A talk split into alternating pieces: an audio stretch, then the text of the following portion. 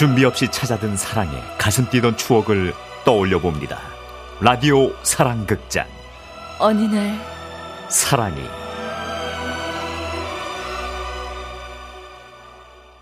어쩜 살아가다 보면 한 번은 건강한 날이 올 거라고 찬준 씨는 생각했습니다. 어릴 때부터 워낙에 잔병치레가 많았고 몸이 허약했던 찬준 씨. 그래서 부모님은 찬준 씨가 늘 아픈 손가락이었고 걱정도 많았죠. 하지만 다행히 찬준 씨는 잘 자라주었고 대학 졸업 후에는 자동차 부품 회사에 취직까지 했습니다. 엄마, 아버지, 이 근육 보세요. 아유, 어때요? 용 쓰지 마라. 건강해 보이죠? 예. 넘어가겠다. 지방 덩어리 가지고 근육이라고 빡빡 우기고, 아유, 저러다가 그냥 언제 또 픽 쓰러질지 어떻게 알아? 아니, 아니라니까요. 아유, 세상에. 절 좀 믿으세요. 보이죠? 짠해. 그러던 어느 날, 그날도 찬준 씨는 자신의 건강을 자부하며 일하고 있었는데요. 그런데, 갑자기 머리가 핑 돌면서, 왜 이렇게 어지럽지? 그리고 찬준 씨가 입원실에서 눈을 떴을 때 옆에서는 어머니가 울고 계셨죠. 그리고 내가 너를 건강하게 낳지를 못해가지고, 아이고 우리 새끼. 보호자가 이렇게 울고 계시면 환자분이 힘드세요. 푹 쉬면 좋아질 테니까 너무 걱정 마세요. 아유, 우리 간호사 선생님, 우리 아들이 얼마나 스트레스를 받았으면 이런 병이 왔겠어요. 아유, 내가 어미로서 할 말이 없어, 할 말이. 아이고, 어머니. 이렇게 아드님 인물 좋게 잘 키우시고 그게 무슨 말씀이세요? 하긴 내가 봐도 우리 아들이 인물이 괜찮아. 나를 쏙 뺐잖아요. 네, 맞아요. 저기요. 깨셨어요? 제가 심각한 병인가요? 혹시 수술해야 하나요? 아니에요. 스트레스로 인한 일시적인 증세였어요. 평소에 야근이 잦거나 스트레스가 많으셨던 것 같아요. 혹시 몰라서 검사는 몇 가지 하셔야 되니까 불편한 거 있으면 말씀해 주세요. 이렇게 따뜻하고 자상한 모습으로 찬준 씨와 어머니를 위로하던 간호사. 아휴, 저런 아가씨가 그냥 우리 집에 들어오면 그냥 내가 매일 업고 다닐 텐데. 네? 엄마가 집에 가서 옷 좀 갈아입어야 되겠다. 내가 너무 놀라가지고 옷도 못 갈아입었어. 그 무슨 일 있으면 전화해. 응? 네? 네. 대답도 하는 둥 마는 둥 찬준 씨는 이미 그녀가 나가고 없는 병실 문가를 오래도록 바라보았습니다.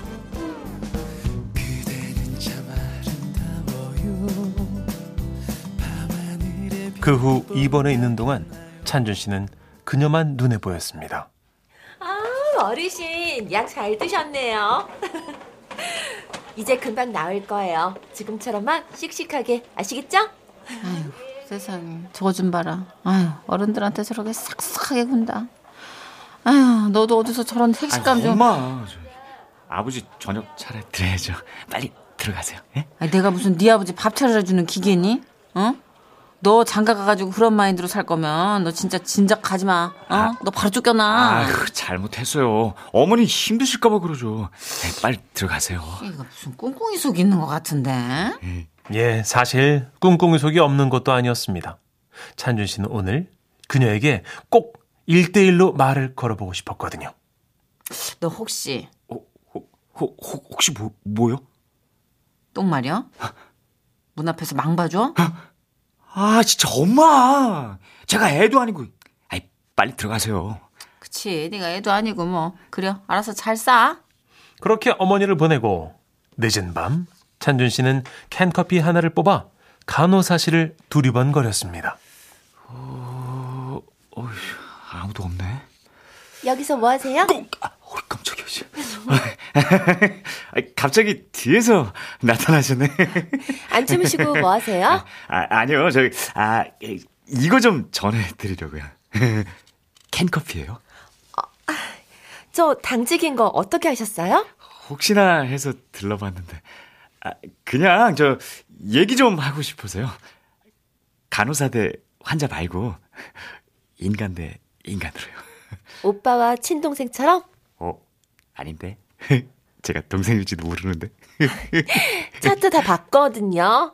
저보다 3살 많으시거든요. 아, 맞다. 거기 다 써있지. 오빠 대 동생으로 무슨 얘기할까요? 무슨 얘기든 찬준 씨는 다 좋았습니다.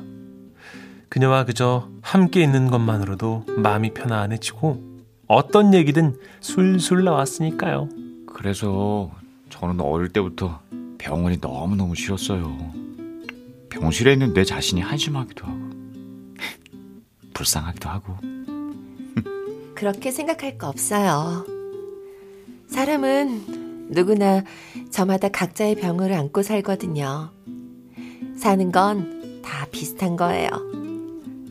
어머, 저 신우 씨가 끝났어요. 저는 다시 간호사실로 가볼게요. 무슨 일 있으면 알려주시고요. 그렇게 자리를 뜨는 그녀를 보고 찬준 씨는 결심을 굳혔습니다. 퇴원하기 전 그녀에게 고백해야겠다고 말이죠. 그리고 그날 밤 마음을 꾹꾹 눌러 담아 편지를 썼습니다. 더 이상 제 마음을 숨길 수가 없어 이렇게 편지로나마 고백합니다. 처음 본 순간부터 좋았고 함께 얘기를 나누며 더 좋아졌습니다. 저와 마음이 같으시다면 문자 주시면 좋겠어요. 제 연락처는. 그리고 3일쯤 뒤 그녀가 수액을 가지고 왔을 때 찬준 씨는 말했습니다. 저기요, 이 편지 한 번만 읽어봐 주세요. 네? 무슨 편지요? 이따가 펴보시면 알아요. 꼭이요, 꼭. 과연 그녀는 찬준 씨에게 어떤 대답을 보내올까요? 그대 사랑해요. 예, 아우 이거 뭐야 이거. 나는 짐을 미리미리 좀 정리해놓지. 너 퇴원 한두 번 하니? 예? 뭐요?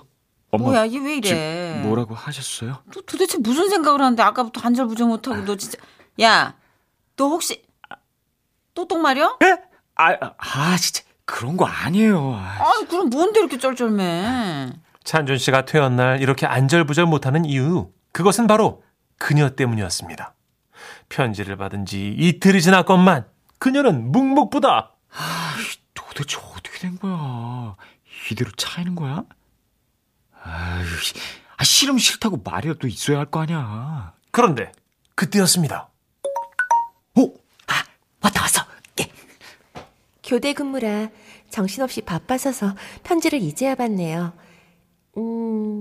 퇴원하시면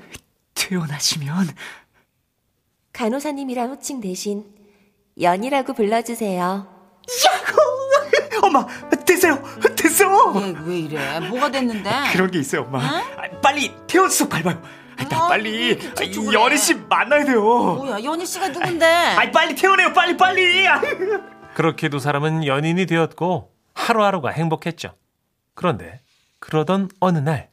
오빠, 우리 오늘 뭐 할까? 바다 보러 가자. 너 속이 확 뚫리는데 가고 싶다고 했잖아. 찬바람 불어서 안 돼. 야, 원래 바다는 겨울바다가 최고야. 오빠, 감기 걸릴까 봐 그러지. 한번 걸리면 기력이 쭉쭉 빠지는 사람인데. 이리 와봐. 체온계 재보자. 그녀는 가방에서 체온계를 꺼내더니 찬준 씨 귀에 대고 버튼을 눌렀습니다. 이거 봐. 미열이 있잖아. 건강한 사람도 바닷바람은 조심해야 되는데 오빠처럼 몸이 약한 사람은. 야, 너까지 왜 이래? 내가 뭘? 우리 엄마가 내 걱정하시는 것도 속상한데 너까지 이렇게 체온계 들고 나가면 내가 뭐가 되냐고. 그냥 미리미리 조심하자는 건데 그게 뭐. 한두 번이 아니잖아. 매번 그러잖아. 내가 또 쓰러질까 봐 멀리 여행 한 번도 못 나가고 사람 많은 데도 안 가고 네가 하고 싶은 건 하나도 안 하면서 그러는 거 나 부담되고 싫다고. 뭐? 부담? 그러니까 내가 부담스럽다고? 야, 누가 네가 부담스럽대.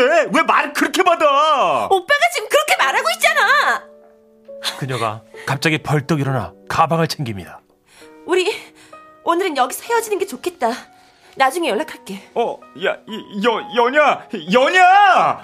그렇게 화를 내고 간 적은 처음이었기에 찬준 씨는 많이 당황스럽습니다. 설마 우리 여기서 끝은 아니겠지? 연이가 저러고 하니까 진짜 불안해서 못 살겠네. 살아도 사는 게 아니래. 너 없는 하늘에. 하루가 지나고 이틀이 지나고 나중에 연락하겠다던 그녀에게선 연락이 없습니다. 물론 전화를 해도 받지 않았고요. 아휴, 진짜 이놈의 부담이란 말은 하지 말걸. 아우 진짜지. 네. 예, 너 연희한테 문자 좀 해봐. 예? 무슨 문자요? 아니 그 내일 모레 나랑 네 아버지 건강검진 예약해놨다 그러던데 그 전날에 몇 시부터 안 먹으면 되는지 물어봐봐. 아니 네 아버지가 자꾸 9시부터래. 난 8시로 알고 있거든. 건강검진이요? 응? 아, 너 몰랐어? 아 연희가 니네 만난 지 1주년 되는 기념으로다가 아이고 참 우리 건강검진 시켜준다는 거야. 아우, 세상에 걔는 얼마나 이쁘고 마음이 기특하고 그런지 모르겠다. 어? 너 진짜 연이 놓치면 넌 인생 개밥 되는 거야 너. 너 정신 차려. 엄마, 응? 저 좀 나갔다 올게요. 어디가? 예, 연이한테 문자 좀 해봐. 찬준 씨는 무작정 병원으로 뛰었습니다. 오늘 근무 아니면 어떡하지? 연이 스케줄 좀 미리 잘 체크해 놓을 걸. 찬준 씨는 속이 까맣게 타들어가는 것 같았습니다. 그런데 바로 그때. 오빠? 연야! 오빠가 왜 병원 앞에? 설마 아파? 연야! 찬준 씨는 연희 씨를 무작정 꼭 껴안았습니다. 내가 잘못했어. 다시는 안 그럴게. 내가 잘못했어. 이제 뭐든지 하라는 대로 다 할게. 정말 미안해. 난 내 탓이야. 병원 앞에서 뭐 하는 거야? 진짜 주책. 이리 와. 솔직히 말해. 병원에 왜 왔어? 너 보고 싶어서. 어디 아픈 거 아니고? 응. 놀랬잖아. 여자, 내가 진짜 잘할게. 아이씨, 내가 너한테 그런 말을 하다니. 내가 1년 전에 쓰러진 것도 너 만나려고 그랬던 거라고 생각했는데. 연야, 미안해. 어? 우리 오빠 뭐 잘못 먹었나? 응? 오늘 왜 이렇게 저 자세래? 잘못했으면 밥 사줘. 배고파. 배고파? 응. 뭐 먹고 싶어? 살라탕. 근데 어떻게 내가 네 퇴근 시간에 딱 맞춰서 왔냐? 이것도 인연이다, 그치? 예, 정말로 인연이 맞는 것 같은데요. 그래서 두 사람은 코로나19로 한 차례 미뤄졌던 결혼식을 올해 5월에 올리려고 합니다. 연희가 올해 신부되는 게 꿈이었거든요. 양가 가족만 모시고 간단하게 치르려고 합니다. 세상에 공짜 없다잖아요. 연희한테 받은 거 살면서 몇백 배로 갚을 겁니다. 소중한 내 사람 연희야, 많이 많이